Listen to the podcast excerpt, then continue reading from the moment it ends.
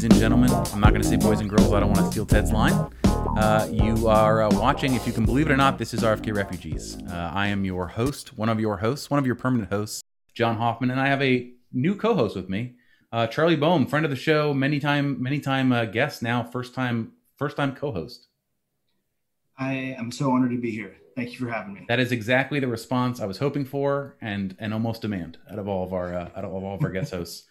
So, with so much great fun stuff to talk about, I feel like just you know optimism abound. I don't know if you've been on the Reddit page lately, but there's a new there's a there's a, a, a bingo board, like a bad DC United bingo, which is always the sign of a happy fan base. I feel like when you get to that point.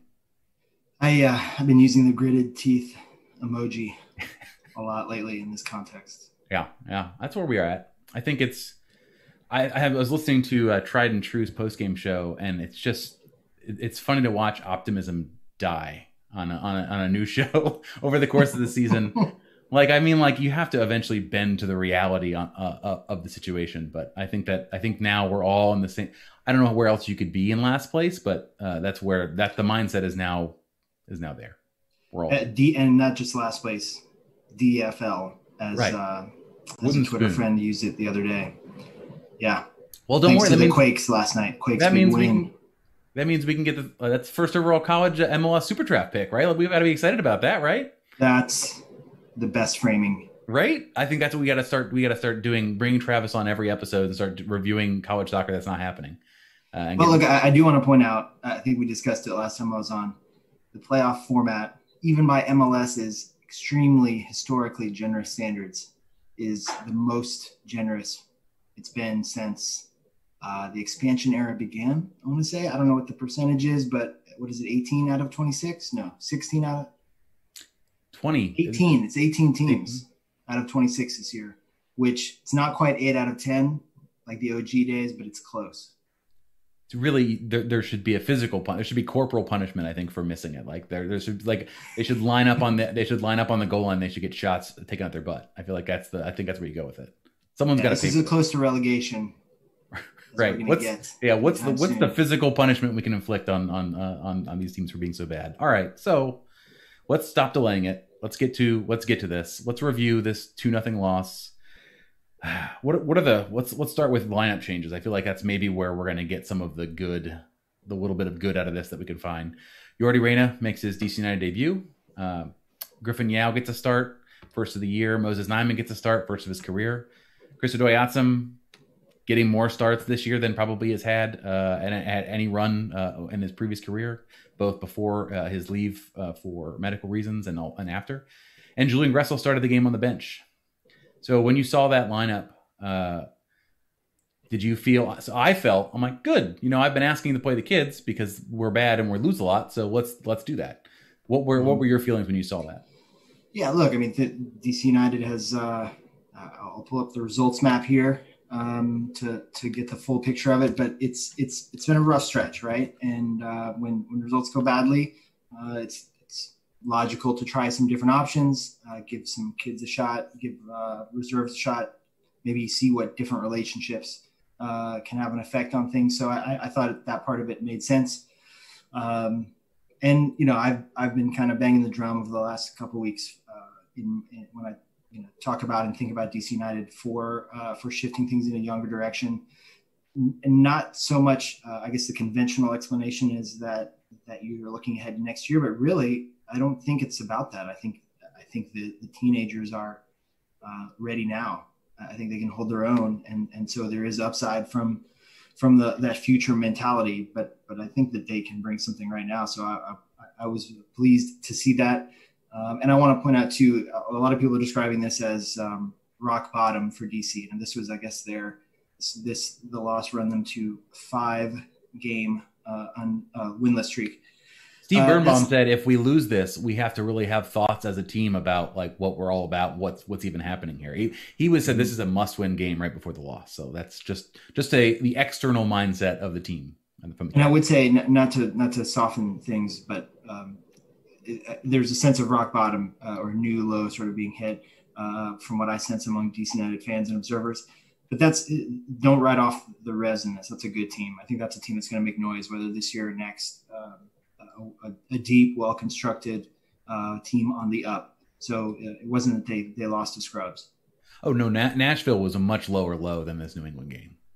In my, in Interesting. My... You know, so you say that I I've heard um, some of the conversations I've had with other people. Uh, I'll leave names out of it, but um, there I, I, got I wasn't at the game, but some of the people in the press box, um, you know, speaking with them, and uh, I, I, think there is a segment of people that feel like this was uh, maybe because of that pregame framing of it as a must win and the fact that it was at home that this felt felt worse um, than Nashville. But of course, um, the team weren't weren't um, blisteringly criticized as frauds by their own coach right uh, after this result. So I think that's a piece of it. I think the fact that that Bill came out saying basically how we respond to this game will tell you where we are as a team listening to this coach basically.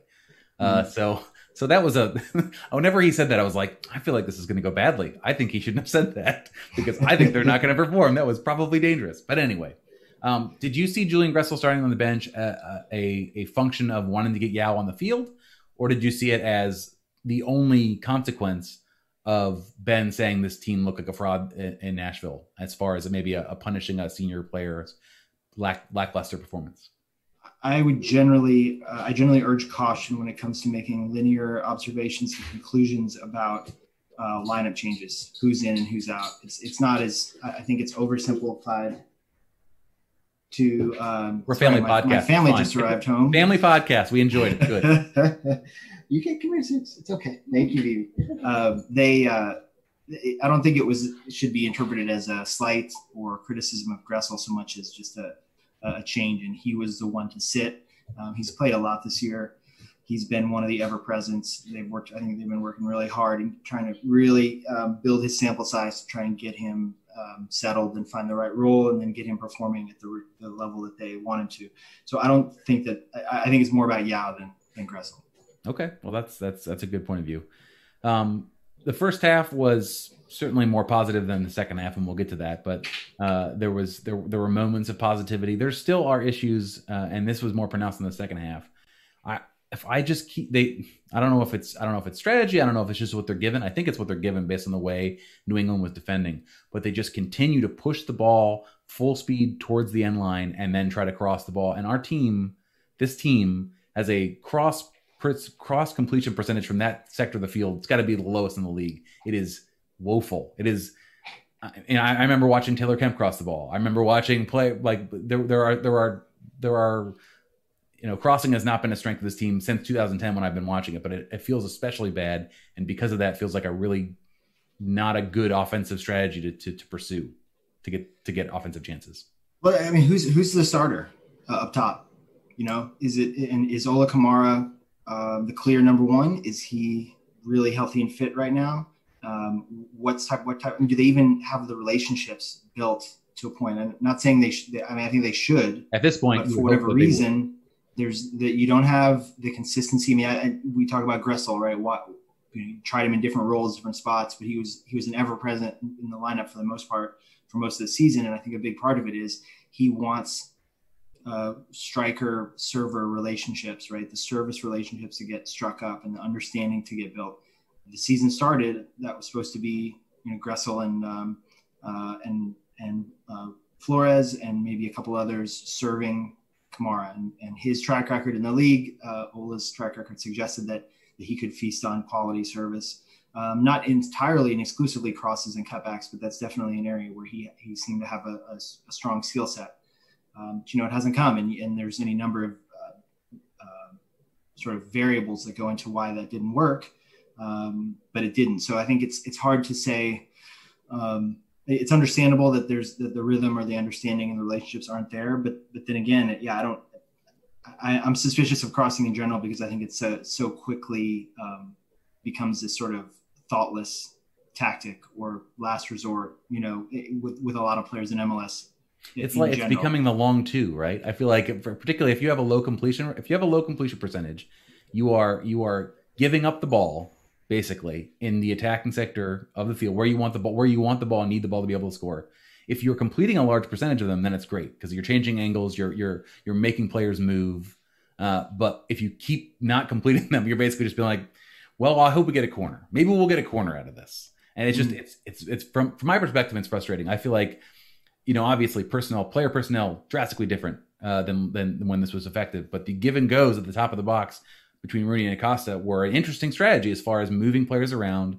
We have enough overlapping runs from the midfield where I believe that those players are more effective passing in close in, in, in close proximity and finding and finding open space in the box that way and shooting. And we just don't really do that. And I well, I there's know. I mean I would I would point out too. So um, uh, using Opta's formation here, you're looking at looking at this lineup, um, and you have so many new relationships and partnerships. I, I, don't see how they could have possibly had a lot of time to work as an 11 in training. Um, you know, you can do film and, and whatever Zoom sessions and all that kind of stuff. But right now, these these teams are playing every several days, and um, and there's co- multiple coaches have complained of the sort of the inability to to train on anything in depth and really work on on depth in depth on tactical stuff. But your band of three uh, is Yow, Reyna, Asad, Kamara up top. Nyeman got his first start um, behind them next to Moreno. How many of those players have played a full game together to know who's going to be where and who's going to do? I mean, we know Reyna just got off the plane, almost literally. He is kind of a freelancing type of player um, when he plays well in general, based on his caps uh, career. So, you know, it's. It, eh, you, are trying some stuff, and, and, I'm sure he'd want to get a lot more reps in training in, in trying stuff in this situation normally, but you don't have that luxury. So Kamara's been there though, right? They know they should know the runs he's going to make at this point. Even if they're not, even if Yow and and and Nyeman have not been in the starting eleven in practice, which they have clearly not been, they will have been playing against him. They will have been watching him. They will understand the kind of balls he likes. Yordy Reyna is a question mark for them, obviously, um, but still. I mean, I, I think I, I get that, particularly from the, the, the context of all all the injuries that have caused you know, however many games we've had is probably how many lineups we've had. Um, but you know, there have been there there are probably there there have been historically teams with greater number of injuries. I thought of Kansas City where they could only dress like 13 or 14 players. I forget what year that was, but they had a run like that. Um, they weren't successful in that run, clearly, but also I feel like the the concept of the only player they shouldn't really understand is Yordy Reyna and and the other forward whose name escapes me because uh, Gelson Rivas. Yes, Gelmin Rivas.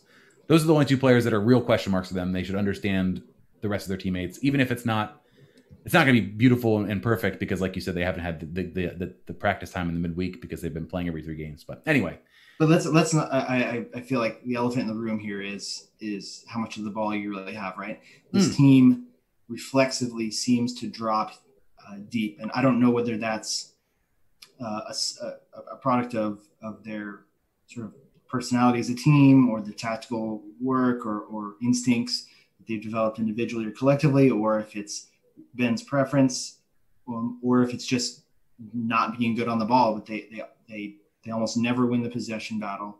They're not a generally proactive team. And so therefore then your, your, your ability to, to build understanding and rhythm is limited you have to be efficient if you're going to play against the ball and counter, right? And you, you have to you have to be cl- clean with your decision making and have un- have that at least a minimum level of understanding of movements and transition. And have minimal know, individual mistakes in the defensive end. Yeah, I mean they're just they, they, it's just too. I just think they they regress to um, to a, a a defensive. Um, uh, maybe bunkering is is not fair to use, but but definitely a, a reactive posture uh, as a team. And and let's be honest, I mean, I, I figure we're going to get to this eventually, but post game, Ben Olsen says we had a few chances that once again we have to do better with. We are never a team that puts up 10 to 12 shots. We haven't been that for a few years. The times we've been successful are when we are efficient. And and all of DC United fandom said, yeah, we know we we had not been a team that had 12 or 15 shots. That's the problem. That is that's why we're all angry. That's why we've all not had a lot of fun watching this team. It, yeah. it is weird. It's like it, it and I we, yeah we'll get to this now I think because I think it, it talks about it, it goes into everything really. I think the idea that Ben is still set on is that the only way we can be successful there's one mode of success and it is to minimize to to to to take advantage of a minimal number of opportunities, be exceedingly uh, stringent on the defensive side, and then just eke out wins. And that's and that, I don't know if he still thinks that that way because of the you know the player assets at his disposal, or it, it's meant. Uh, because I think that there have been times this season where he has criticized his team, like saying we, the, after the New York City FC game where they scored, they had no shots. The next game, the first half started out in a similar not, not the first half, but there was a there was a question of like, you know, that's not the way we drew this game up. We wanted to be more on the front foot, and we weren't, and, and players were more reactive.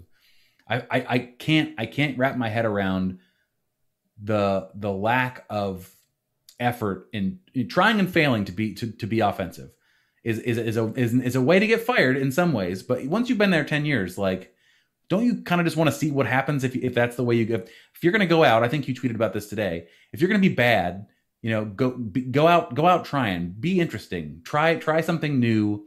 And if you, and if it, if you lose seven one, say for instance, like some teams have done uh, this year in trying things out and having a team uh, that's skewed towards young players, then that's what happens. And and and you can make that argument after the fact and say this is what I was trying to do. But uh, it, it feels it feels like a, a situation where he is constitutionally opposed or maybe incapable of, of going that way of going that route I, I, I see it a little differently I, I don't think it's that he i think that the the port in the storm or the the, the touch point for ben olsen as a coach um, when when the ish hits the fan and and things are, are going against his team or he needs a, a result he needs to end a slump for him, it's it, and it, it is it is coaching 101 in one sense that um, you start at the bottom, right? You start at the beginning. Defensive shape is always the first thing you work on in most cases in, in preseason. Um, that's the foundation of your team. You try and post a clean sheet and get a little bit of shape and structure, and then build off of that. That's your foundation. It makes a lot of sense. It's what probably a majority of coaches uh, would do in his, his situation. Not all, though. And at the professional level, it is a a risk averse approach carries risks in and of itself, right? And um, and for me, the biggest thing again, it's it's and I, it, a lot of projecting was happening on that tweet from today. I was not, I was actually, I'm, I'm not going to say, I don't think I was referring to any specific team, but a lot of people felt that I was speaking about their team, which is because, an indictment of a bunch of teams. If, uh, if, yeah, if, I mean, but that's also the time you. of year we're at. You know, this is this is um, um, we're we're getting into uh, the stretch run where where teams have to stare some realities in the face. You're either going to contend or you're not. You have a, a, a, good vibe about your squad, or you're in position to make a run, or you're not. Um, you know the the reality sets in when the weather cools down, right? Um, but I just I just think I and I you know we could get into maybe an attempt to analyze him, and that's always risky. But perhaps I mean when I think back to the 2010 season where he um, kind of got stuck in the in got got shoved into the, head coaching role um, when everything was was just crumbling um, in the the Onalfo the ill-fated um, you know half season in charge that Curt Onalfo got here in DC. Uh, and things the year they so... removed the bagels, the year that the year the front office took away the bagels is the, is the year that I remember. I'd forgotten about that. Uh, in, in, some ways, yeah. I mean, we're, we're on the. I think we just passed the 10 year anniversary. It was July. Let's say it was early August. That D, it was the first coach, if I'm remembering correctly, that DC United had ever technically fired. Kevin Payne was. I don't want to say proud, but always made a point to to note that Ray Hudson wasn't fired. Thomas Rongen and those contracts were allowed to expire. People were allowed to move on when it made sense the end of the year. But this was the first, oh, something you know we have to make a change right now. This is so bad. And that team was tr- wanted to play. Um, you know christian castillo uh, a number of other signings that they had. Onalfo wanted to, to ping the ball around and be proactive. And and and Ben so sort of inherited that, and they would try, they would play good stuff, and you could argue that it happened again in 2013.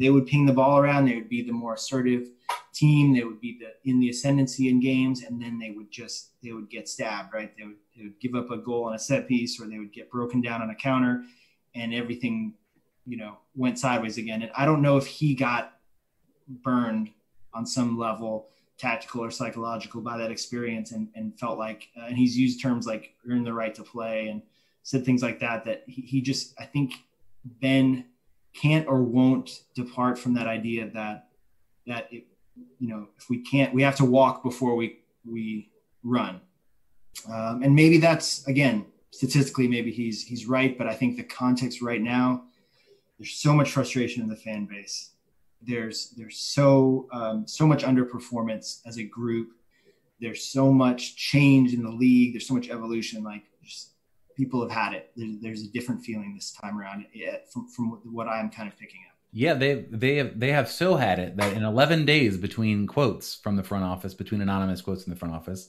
it has gone from basically a wait and see approach and say, you know, things aren't things aren't great, but there's a lot of reasons for it. To Ben Olsen's seat is the hottest seat that is molten scalding, scalding, hot, scalding, the hottest of seats, uh, and and not a lot amount of time, and and only in two games.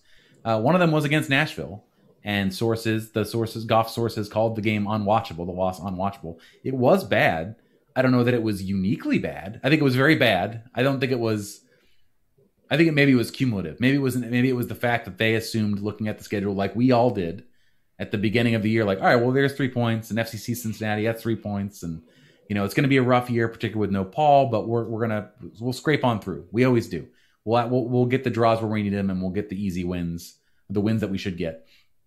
So uh, aside from the, those two games that happened, do you think that the perception of the fan base, the the the uh, being concerned about next year, hoping that you know, hoping that uh, they're able to have fans in the stadium next year, hoping that they're going to be selling season tickets next year and not doing what they've had to do this year, where they're deferring. Are they starting to actually look at that fan, of that that the diehard fan base and seeing people who have been not that they know on the granular level like like I do, where I know people on Twitter, but like people who have been long time, just like you know what, you know, it's not his fault.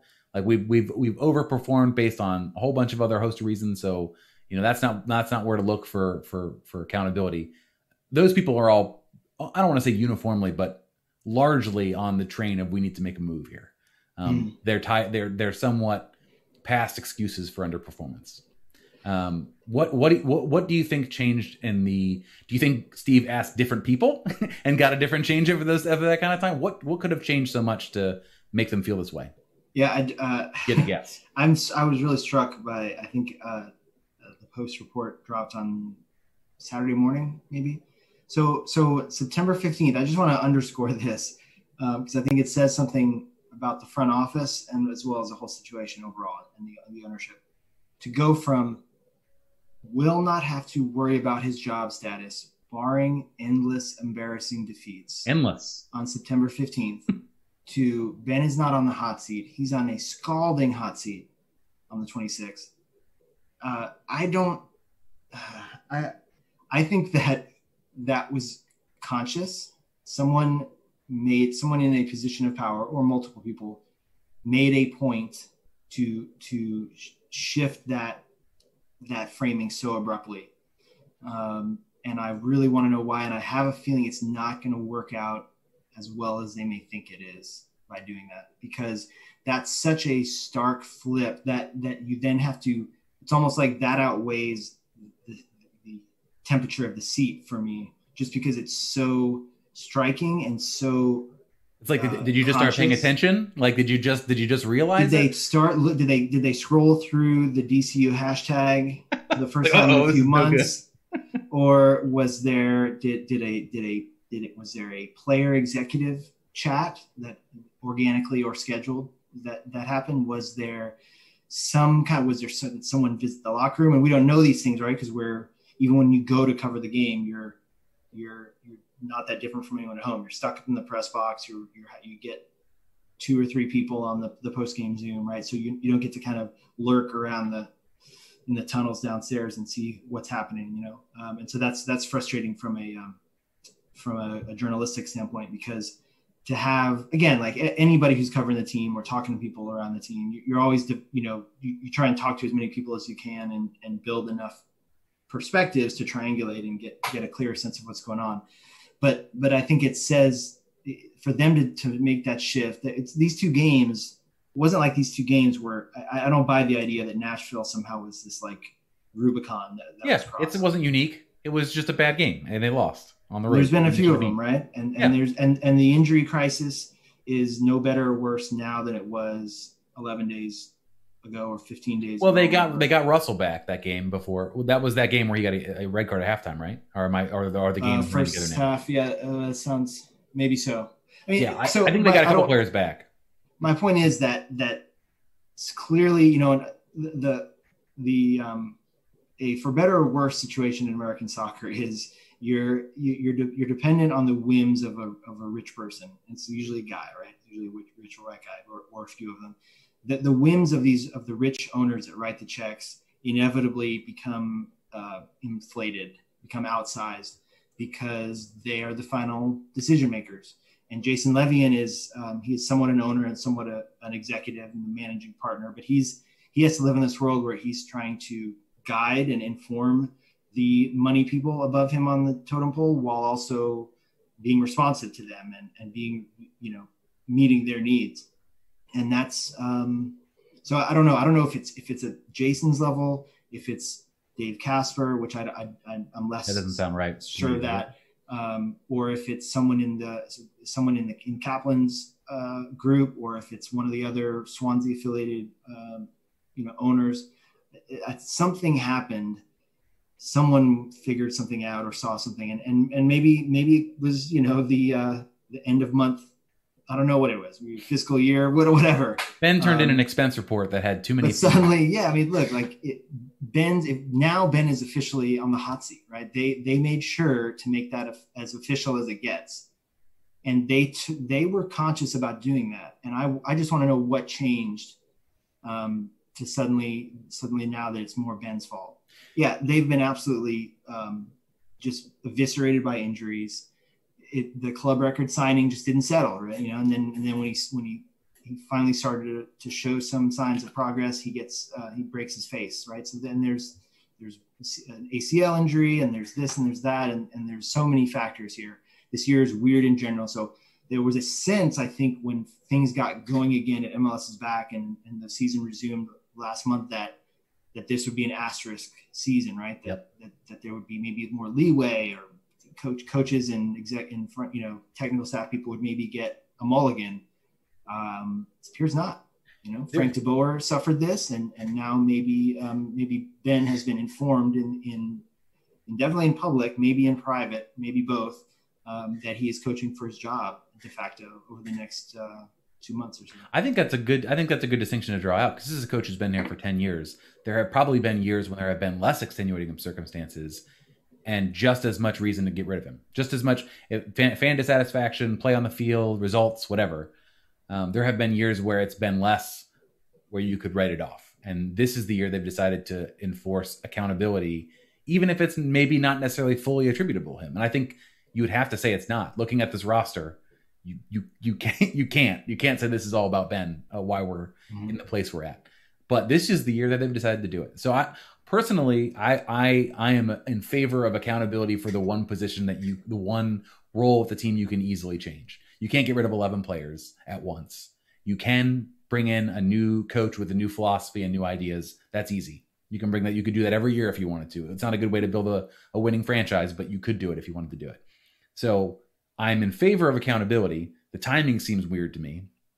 I think at the beginning of the year, understanding that he had a contract for next year, we're like, this is probably going to be another. This is a mulligan year. This is we the fans who wanted him gone already will still want him gone, but he's going to play out his contract because this team is loath to pay somebody twice, and I still don't understand where they're going to put him next year with this like like step down contract where they're going to put him somewhere else like as a fan, like as an ambassador, a brand, like a DC United brand ambassador? Is he going to go to like Modell stores and sign soccer balls? Like, what's where could you put him? Where could you put a former coach in a in a team bubble, like a team umbrella that makes sense for him or for the team? Uh, that you know, maybe a problem we'll figure out next year. Maybe it'll be just like a like a what do you call it? Like a, a not an abstentia, but like where you uh, emeritus role. Like it's like you're, you're a front office employee, right? Well, I mean, the, there's you know there's guys uh, like Frankie Hejduk and Brad Evans who are driving team branded whips around town, and, and you don't see Ben doing that, dude. I don't, I don't, I don't see Ben and out Monster energy drinks uh, in front of the the front gate. Ben would be good at this, but I know he doesn't want to do it, and it's and I understand as he has said he's he's said some really um, over the years he said some some very thoughtful uh, things about you know you get in the corner office you don't want to give that back right i i will um, and again i think i'm repeating myself here uh, to you but uh, I, am increasingly convinced that that he and others like him who got that fast track to that head coaching job at their their club their you know their iconic these iconic figures really got um, their coaches' careers, coaching careers kneecapped. They're, they're just on a weird. He's gonna he's he's gonna have to decide whether he wants to be a coach anymore, um, whether he wants to stay in this organization, whether he you know needs to walk away. He's he's got some tough decisions whenever things run out. I don't know that it's happening yet. I certainly will say that um, one of the most jarring things about the the scalding hot seat line was so that the, there's an implication there that he could get fired at any moment. Well, why are you gonna like what, what's what's what gonna reason? why would you fire so let's let's say they get they lose five nil next time out and so you can him well so okay you you did something but you've you've written off the season effectively in that sense that that's a tough um, block and you have to be really convinced that Nolan Sheldon or whoever you plug in in a spot um, is going to be can can like light a fire under this the same group of players. Ryan Martin's free now to make it to make it worth it. Ryan's got nothing going on, so he could slide. I mean, that, that, honestly, like that's a tough spot for those guys to put mm-hmm. those guys in. And then you have to go, well, okay, does this ownership group and does this uh, front office have the wherewithal and the sort of personality to go and build? If you're going to make a change now, a, a, a calculating club is going to go and, and hi- arrange something in shadow and then have it ready to flip the switch, right? You've got, I don't know, Wilmer Cabrera or whoever, someone lined up, you know, kind of a, a kind of a, a, bullpen option here, and then then that leads to a whole other conversation. Like, well, so you did this in secret, and you did this to this club legend, and now then you tell him keep paying him to hang around, and like it's it's it's a it's gonna be. I don't see how it's not messy. I'll be very impressed with all involved if it's not a messy parting, and and I maybe this is a spot to say this like uh, and it's gonna um, i'm afraid it's gonna come off condescending but i have real doubts about whether uh, being an mls head coach is is the is the way that ben olsen wants to spend this next phase of his life and his career because he uh, really it, it, strikes me every time i sit in on a, a press conference. Um, he just has the weight of the world on his shoulders. Yep. he he has this um, uh, haunt not haunted's not the right word but he, he has this really um, um, tortured vibe about him. And, and, on a personal level um, and as much as i've been able to to get to know him as a person given our you know sort of you know contrasting job descriptions like I, I want Ben Olsen to be to be happy because he's an amazing human being, right? He's a great person. No matter what happens with his coaching career, he's a great human being, and I and I, I hope that either things at the club change or something. There, there's, I think we're at this point. There's this fin de siècle kind of feeling right now for for all involved. I think that's I think that's really really spot on. I, you watch you watch the press conferences. He's got he's got the the not the sad Mourinho vibe, but there was a time where the joy was gone from his press conferences and his in his managerial career. He had a lot of things going on in his personal life that caused that, I think, and then also the repeated bad results in the media that was just on his head. Ben has not does not have the media scrutiny that a that a clearly does not have the media scrutiny of a of a Mourinho. But as far as like uh, he's got to feel like he's in a, a, Groundhog Day situation over this over this period of time, right? Like I feel like there he's given he's had to give the same answers about the same performances and the same players. I could understand if it was starting to lose a little bit of the spark. Like he knows that he knows that next year uh, ownership is not going to be like, all right, now we're really gonna now we're really gonna bust loose. Like we we I know we only spent four million this year. We're gonna spend eight million next year. What do you need? What what what what would allow you to play the kind of soccer that fans want to see, and we'll pay for it? Like that's not gonna happen. So from his perspective, I think I'm sorry to interrupt, but what the question that that he and the club have to answer, everyone involved answer is what is going to change. Yeah, who, what is that? Who we want to be, and what are we going to do to be that? Do you think? I wonder about Jason Levien's uh, visibility and media availability and um, public persona and what he says about the team. To my mind, he you get about three quotes out of him a year. And you get a quote at the end of the season when we fall out of the playoffs or don't make it. You get a letter saying next year we're going to do better. We're going to analyze all of this and we're going to make decisions based on that.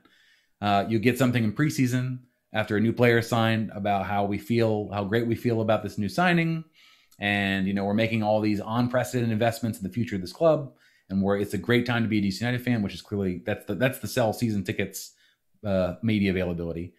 And then that's that's kind of it. Like there's there's not and and I I don't want to say that it's good to hear from the owner during the season about results. Like that's probably not productive. That's Merritt Paul. We can't all be Merritt Paulson, and you probably don't want all owners to be like that. Uh, but I feel like, and I've said this on the show, and you know, I've I've uh, you know, I'd love to I'd love to speak to him or any of the ownership group after the season, after they've made any decision they're going to make on coaching and really have them explain to me and to the fan base and everybody else uh, who do who do we want this team to be in a few years. We're not Atlanta. We're not going to be Atlanta. Understand that. We're we're we're we're not complete naive fans. We've seen we understand the way of the world. We understand money. Uh, but what are we going to be, and what are we going to do to get there? And I don't want to hear about capital investments. Understanding that capital investments limit the money you can spend during the year, but don't care now. Like, I, give me give me your strategy that doesn't cost money, uh, and then and then we'll see where we're at. You have to give. You have to, you know I, am hyper committed, right? I've got a show about this. I don't I don't get paid for it, but like obviously I bought in, so I'm there. I'm to keep covering it no matter what. This is you know it's my own personal brain disease, but everyone else, you got to give them a reason to stay engaged in a last place team uh, that does not have any media, doesn't have top four media presence in the DC market is not a attractive destination for potential coaches or players in general, um, both because of their performance and because it's not Miami, it's not LA, it's not whatever. So there's so international targets. Think about that still. Um, so you've got to give the other people, everybody else, the non the the the casual slash not fully life committed, uh, you know, DC United fan a reason to stick around, and they don't do that very much anymore. I feel like. Well, there, then we get into whole new levels of, of the conversation because the, the off field, the relevance in the community, the relationship with the fan base, that's all there's layer upon layer of history and nuance. And, uh, and it's, it's a tough, it's a tough spot. And you have, let's be honest, like this is a, um, as long as it's been since the, the last championship and the, the, the, you know, the four stars came, came a long time ago. Um, but that still is part of the character and the it's it's it's in the room and it's um, it influences people's perspectives. The fan base. Um, you have this is again this is a, a, cosmopolitan area with a lot of soccer culture, uh, high expectations. I think probably more so than a typical MLS market. It's not like an expansion spot where they're going to turn out and watch and be excited and you know it's like the, it doesn't have the newness anymore. You, you do have you do have to deal with the history that you carry and try and spin it in a positive way and, f- and find something useful there. And again, I think that, um, and maybe it's just because I've been writing about it and they were such, they were the, one of the stories of the weekend, but com- compare uh, the team that, that was in the wooden spoon race, uh, topping the wooden spoon race um, 24 hours ago, San Jose Earthquakes. Um, they have some of the same problems. They're a proud club that's that that's been treading water for some time. They don't spend a ton of money on their roster. Um, you know, so there's big headwinds when they when they brought in Almeyda, but at the very least, they have a personality. They have a there. There's a culture there, even if it's it has flaws. Um, they are interesting. There are storylines to follow. Their fans have felt the lows. DC United fans have maybe lower this year uh, and last year, but yet they they've had these euphoric moments. And even if um, you know, you to, I think it's worth chewing on. Like, why does you know when the Quakes win that game in injury time last night? Against LAFC, and the and the bench and the players go absolutely nuts, like they won a championship, right? And then compare that to you know the last year or two under under Ben, he himself has admitted when he loses, it eats away at him and it ruins his life, and when he wins, it's just relief. And that's that's that job. Yep. That's what comes with that job. Um, so maybe there's no getting around that sometimes. But I think that's also not because of him, but that, that also just reflects the zeitgeist of DC United right now. The the the injury time fluky win over the Red Bulls doesn't taste as sweet as as that loss to, to the Revs the other night does sour. And so somehow that that equation something needs to change in that equation. I think Ben now is going to have to sort of build on the fly a little bit of a, a pitch for what the identity is going to be. Now I will say you know, not that long ago, uh, a couple weeks ago, they, they they made a point to announce that the academy is now all you know all player fees have been removed from that. Um, tried to cr- sort of create a um, turn a page there and and pointed the, the possibility of becoming a more homegrown academy oriented club. you know you can do that. I mean, yep. you can even if you don't spend your own money uh, on DPS, you can field a really good, interesting team in this league now, just with league money. Dave Kasper is one of the best in the league at maximizing the, the decentralized resources that everybody gets. So th- I think there is some potential out there for for something compelling, but they have to they have to be able to explain it very quickly, internally and externally, and then show progress. Uh, you know, between probably between now and season's end. That's absolutely a route, and we've said it on the show. Uh, most fans will sit for that. Like they, they'll they will if you tell them that we're going to bring in local kids and that's going to be the nucleus of this team, and if they do well, they're gonna we're going to sell them on, and then you can go watch them in the Bundesliga on Saturday mornings. People are going to sign up for that. They'll pay for that. It is. Uh, and I think you said the last time we had in the show, they got to do both, right? They've got to do that, and they've got to keep signing players, and that's true. Like that, that I think that to actually compete, you could do that one thing. You could just be the young team, but then you're FC Dallas, and you, you also don't win anything. That's fine. Like that's you you you're good. You're good. You're a better team than you would be doing where we're at right now, but it's not going to win you trophies, and that is the that is the overall uh, desire that we're looking for. See. I don't know. So, so just uh, again, uh, maybe to offer up a data point from elsewhere in the league, um, uh, Axel Schuster, you know, Whitecaps are another team that are in a similar position to DC United. Um, they've been they've been losing more than they've been winning for for some time now. Um, it's not clear um, how long the coach's leash is, Marc Dos Santos. It's not clear what their identity is. They're dealing with with headwinds on and off the field. Um, their their sporting director and CEO Axel Schuster did a, a pretty lengthy media roundtable. I think it was Thursday night that I sat in on, and he specifically put, this is this is a team who's and so the fans let me know later. Hey, you know, our rivals are Toronto and Seattle, so that's who we compare ourselves to, right? But but Schuster said, you know, I love the Philadelphia Union model. I love how they they did a slow build. They built. They have an identity. They have the homegrowns. They have the style. And and uh, while Caps fans, not all of them loved hearing that because the Philadelphia Union haven't won anything. That is actually not an uncommon sentiment, right? People are that's looking Ted, now. That, that's Ted's hope. Ted's hope is that we become the Union. Well, then, that's, so so again, then so keep that in mind, and then shift and think about the Philly result over the weekend. Gonzalo Higuain, the highest paid player in the league, comes and makes his debut at their house in a rainstorm. Uh, Philly, I mean Philadelphia. I've, I have never seen that team, that club, perform at such a high level and such a character sort of appropriate level uh, in such a manner. Like that was a Philly team. They have they have actualized themselves. I dare say, even if they haven't won a trophy yet, because they were themselves. They had two two homegrown score for them, and then uh, the the they were clearly eager to to upstage the uh, the seven million dollar man Higuain. And they threw batteries in Higuain after he missed. Troll the hell out of him after right. he misses a PK, right? And it was like, I mean, it was like Philly sports suddenly, you know, on an MLS pitch, and it was like, oh my god, I, I was I was impressed, and I think. I, my question to DC as a club and the fan base as a collective is like, okay, so what's what's the DC United version of that? Is it like you know, Etcheverry and Moreno Showtime 98, or is it like Peter and Freddy and Ryan Nelsen in 04, or is it something, whatever, like have that, have that conversation. I think if the club was smart and proactive, they would, um, they would lean in a little bit there.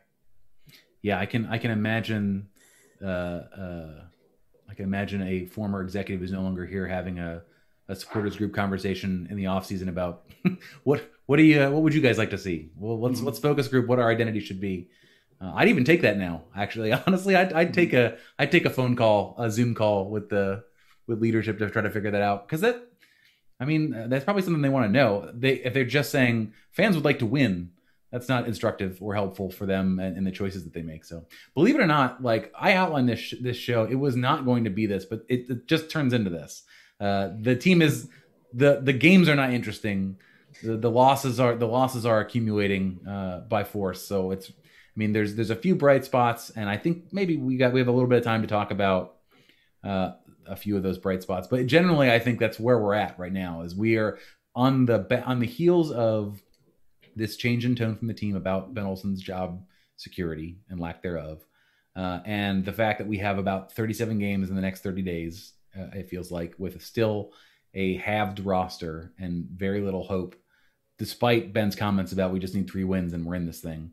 Um, uh, the the only thing that is of substance and matters to uh, to fans, I think, is um, I f- it feels like if we're saying that Ben is in a uh, a, a, scalding hot seat, uh, and we don't think this team is going to turn around, we're mentally already at the end of the season. We're already saying, all right, um, the owners are still the owners, the players are still the players, even if he goes. And all the questions that we just talked about are the things that matter. So that's where I think that's where the show is probably going to, for better or worse, and probably for worse for uh, some of the folks I talked to with the team. That's probably what the focus is going to be with the, with this show uh, in the in the next month because I don't I don't see the the the field the results in the field changing that. But to try to talk about something quickly good, um, Nyeman and Yow, I think Yow Yow, who had sort of seemed in witness protection even up until two games ago, was getting ten minutes uh, uh, stints with with uh, with DC in the in the second halves of losing games. The goal that he scored turned the narrative around. I feel like from the fan perspective, uh, the conversation changed about him. It was all Kevin Paredes because he was playing and doing well, but and Griffin Yow became sort of the forgotten man. Griffin scores a goal, and now the fans are clamoring for him to start every game uh, and and and do what he does. I think he looked pretty good. I think I think that he has. Um, I don't, you know, I, I wouldn't. I, I have to look at the stats, but even just completed dribbles and, and, and player duels from from from the wing on that side. I've not seen a lot of those do well with other players who have been uh, not just Gressel, but anybody who's been on that side. Um, I'm I'm happy with with him getting as many minutes as possible um, for the rest of the season and seeing what he can put together. His problem last year at Loudoun was he just ran out of gas, and we had him we had a, we had an interview with him, and it was very much he he attributes a lot of that to mentality uh, and sort of not really understanding what it takes to succeed and also feeling that drop off when he went to go to Loudoun. It's a different environment, he says. Practicing with that team is different. It was very candid, and I was, you know, I was impressed with that. Uh, but like, I, I, think that you need to see, you, you've got to see where you're at with him uh, going forward. Even understanding where Paul's going to play when he's healthy, you still want to figure out what he's about and what he can bring to this team. Mm-hmm. And and yeah. you, how did you think he? How do you think he performed in a, in a longer stint in his first start for the year? Well, I think I'm leery of of even getting too much into that into one into the, this game because uh, maybe the fact that he played is more important is, than how he played. Yeah, I mean that he he got a shot. Um, I I think he's already shown even before this game uh, enough to get more of those. Uh, I think there's multiple good reasons to to shift your your 11 in a younger direction. And again explore relationships. Um, see how you know give players time to to play together. I understand like when you're you know I mean they're I was just looking at they've got nine games left in the season, so they're going to play two months worth of soccer, which would typically be a two month cycle in in less than six weeks. With half a team, right? And so yeah, and that's and that that's tough. But like the one thing you can say about the, the teenagers is like they they're they're not like you and me. They can they can recover. They can play two games in a week and they enjoy it because it's one less training session than normal, right? So right, right. so let like um, let them go. Like get give them some minutes because I think that the thing that with with kid with young players in general, um, you know, you give them a shot, they may take it and maximize it in one day, and they may they may kind of flub their opportunity the next. The question is always the the length, this consistency, finding finding a rhythm, finding a way to do it week in, week out, whatever state you're in mentally, your body, whatever. So you're always going to have the excitement and the jitters and the, the positive butterflies of, um, you know, a rare start. Then it's like, so the, the next step is like, and with nine and two, like get him in there, get him reps, volume, volume, volume. And, and I, I want to see some new relationships because you've, it, when you talk about a starting 11, we tend to look at that as 11 players, but it's it's a it's a web, right? So right. It, it, you've had the better part of a year now to try your preferred relationships, and whether you can't use them because of injuries or they're just not good enough because you have the results in front of you now. Try some different relationships, you know. So I, w- I would love to see, um, you know, the kind of thing like a, a fullback with a wide attacker. Uh, let them play together. Let them form patterns of play. And again, all coaches will, will remind you in MLS right now, like there's not a lot of time to work on that stuff, but you can still do it. And and you got 90 minutes nine times, right? Even if that's all you have, you got it. Think about nine games too. I mean, we're you're saying uh, I think you're a little fatalistic just now to say that that's going to be the story from here on out, but it doesn't take much. The the the, the attention span and the, sh- the life cycle of this league is so, still so short to where if they just put together a few decent results, they can start to think about themselves in a different way, and we'll be talking about them in a different way. Like they just they need some something positive. I don't think that this the season is lost. Obviously, that's the trajectory that they're on right now. Um, but it doesn't take much. I just think everybody involved is going to have to be a little bit, give each other a little bit more credit. Getting in the playoffs only tells you so much this year. Even putting a few results together in the postseason only tells you so much. That's not going to placate the fan base here. No, and, and actually, the quote even said that this time. I think that was always the concern was always if the bar is only getting in, if this year it's easier than it has been in 10 years to get in, then it means even less. So that really can't be the bar. Um, but yeah, I mean, to, to your point, listen to our show after a win. There haven't been that many of them this year. There's been two, but listen to it after win, and the optimism reigns because it has to. Like it's a fan podcast, but this is yeah, this is what we, we have sports in our lives for. Correct. To, to, to bring us momentary highs in a in a, in a, in a, in a perpetual lull. Um, so the season ends the same week as the election this, it's true. this year. So regular wonderful. Season. So you got that. You so you got that going for you um, we've got we've got six minutes here left of the show. Uh, I suppose so. This is this is as much preview as previewing as I'm going to do. I'm going to re, I'm going to give you some some information. Say you haven't watching been watching uh, Atlanta games this year. Uh, they're the next game. We played them twice in the next nine games. They're four eight and two. They've they've fired their head coach, who is now the head coach of the Netherlands, which is wild. Uh, so if Ben Olsen gets fired, look for him to uh, coach a national team of of, of high renown. They have transferred the former South American Player of the Year to Saudi Arabia, or mm-hmm. so that he's gone. They've signed Marcelino Moreno from Lanús, uh, who that's also the former club of Miguel Almiron, which I thought I thought there was a DC United link, and I spent about five minutes trying to figure out if there was a, a former player from Lanús, but I, that might have been a rumor player that we never actually got. They lost last five games. They've lost to Miami. They've lost to Nashville. They lost again to Miami. They beat FC Dallas, and then they lost to Chicago. I have down here maybe the last winnable game of DC United season. You've already said I'm being a little fatalistic. But that's absolutely true. They play them twice.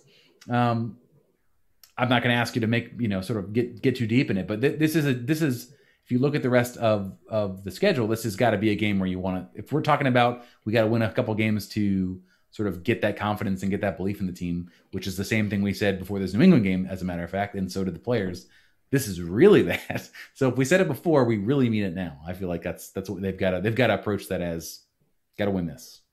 Yeah, I mean, this Atlanta is is um, they're a shadow of their their former selves. Um, the the and and maybe their fan base is is is hurting in a different way because they've gone from this rarefied air um, to getting humbled um, so quickly. Ar- arguably, maybe they, they just had the expansion uh, reality check sort of delayed uh, a little bit, but uh, they are three, five. They are four, one, five, and two in their oh. last.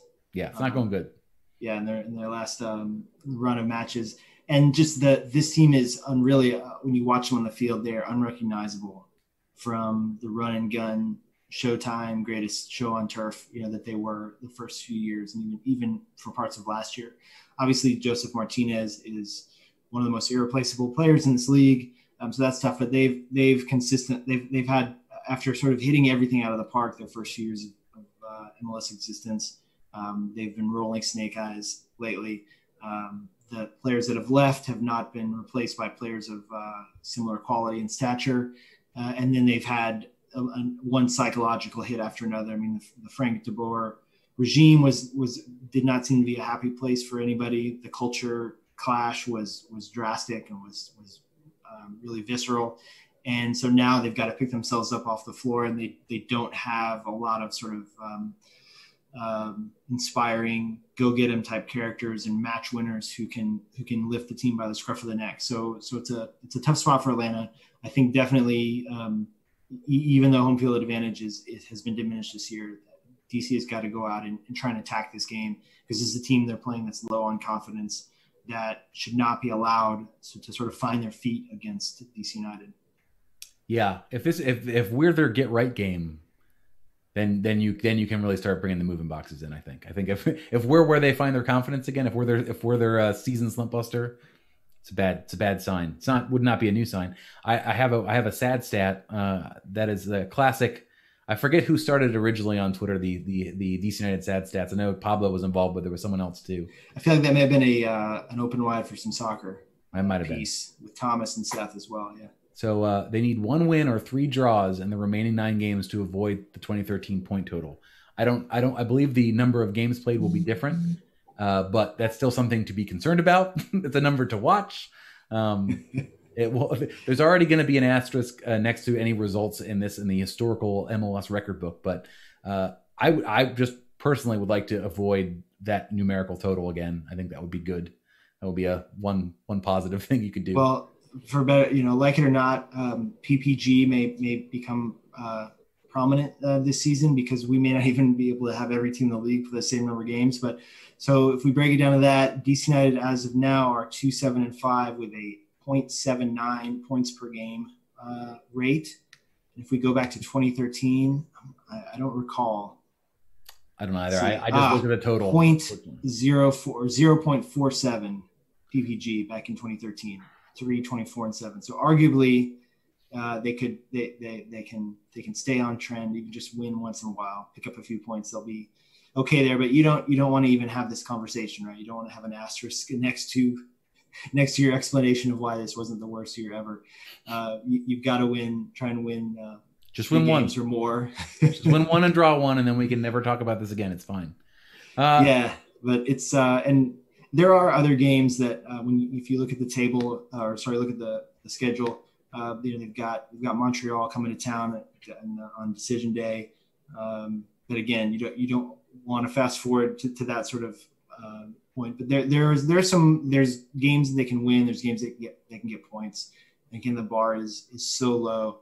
I mean, even just um, just a win, right? I mean, they've they've they they won on September second. A game they you know probably were lucky uh, to, to get anything from, if we're being honest. Uh, and they won back on uh, pre-COVID days, March 7th uh, against Miami. That's that's it right now. You, you need one of those. And and the, the question I immediately ask is where are the goals going to come from? Yeah, don't forget. Remember, we scored a first half goals the first time since uh, September 2019, two games ago. So you got that going for us, which is pretty nice. Like, just I, I hope um, again I, am I'm, I'm different. I'm I'm having more of a neutrals uh, perspective, and I can afford to, to, to rank aesthetics highly. But I really hope that he um, opens things up and, and lets him try and play a little bit. Gets Higuain on the field earlier, like just see if they can play some soccer. Let's let's try that's not even the mindset of a neutral. That's just a, a, the mindset of a, an aesthetic individual. Like I, I, I don't particularly at this point in the year, I don't care if they get into the playoffs. That doesn't matter to me at all. I just want to, I just want to enjoy watching these games. Entertain I don't care. Life is hard right now. Right. Just give me some joy. Give me any bit of joy. As a zero zero draw gives me very little joy. So what's mm-hmm. think of me think of me ben as you as you make your plans think of think well of i think there's more people that feel that way than than perhaps in the past in here in dc and uh, my hope is that is that Ben understands that or feels that on some level, but we'll see. We will see. Uh, Charlie, thank you for joining us. We I, I had just talked about always doing plugs at the start of the show, and because I was in charge of steering the show, I forgot to do the one thing I always tell Ted to do. So at the end of the show, after everyone's listened to a whole hour of pod of, of, of very sad podcasting, uh, tell people where they can find you and what uh, any sort of pieces that you've come out with recently that you really want people to take a look at. I actually, you know, I, I think it looks like I'm gonna have a DC United Ben Olsen uh, column running tomorrow on the league site on MLSsoccer.com. Uh, so come and yell at me about that whenever that drops. Um, C, at CBOEHM is my handle. That's where most of my work goes up on the Twitter website, uh, and then I'm on USSoccerPlayers.com as well and other outlets. Um, and um, but drop me a tweet or an email. Hit me up, guys. Visit the link uh, on Reddit of that article and all the people under it just saying hashtag Olsen out. Uh, if you want to find, if you want to find somewhere to go, that's where that's where you'll be. Uh, and and for from our side, uh, just uh, you know, listen to the show. Uh, make sure you're make sure you're uh, following us on all the million channels that we are broadcast on. If you're listening to the show already, you're already listening to the show, so keep doing that. we're selling T-shirts now, and they're going to ship at the end of the month. Um, people have asked for them, and less people have bought them than have asked for them. So this is this is me saying, you know, this is kind of your this is on you if you've uh, if you've talked about it, this is on you. So make sure you please clap. That's right. Please clap. I love. I you know I always never wanted a career in sales, and now I have one. And I, uh, thank you for tuning into the show. Thank you again for Charlie for for being our first guest co-host. Uh, and we'll be back next week, hopefully talking about uh, a win against Atlanta, and the the clouds will part, and, and Ted and I will talk about our playoff chances. Uh, and if not, come back for more of, uh, of, of, the sad hour with John and Ted. Uh, we'll be back next Monday, 8.30. Vamos.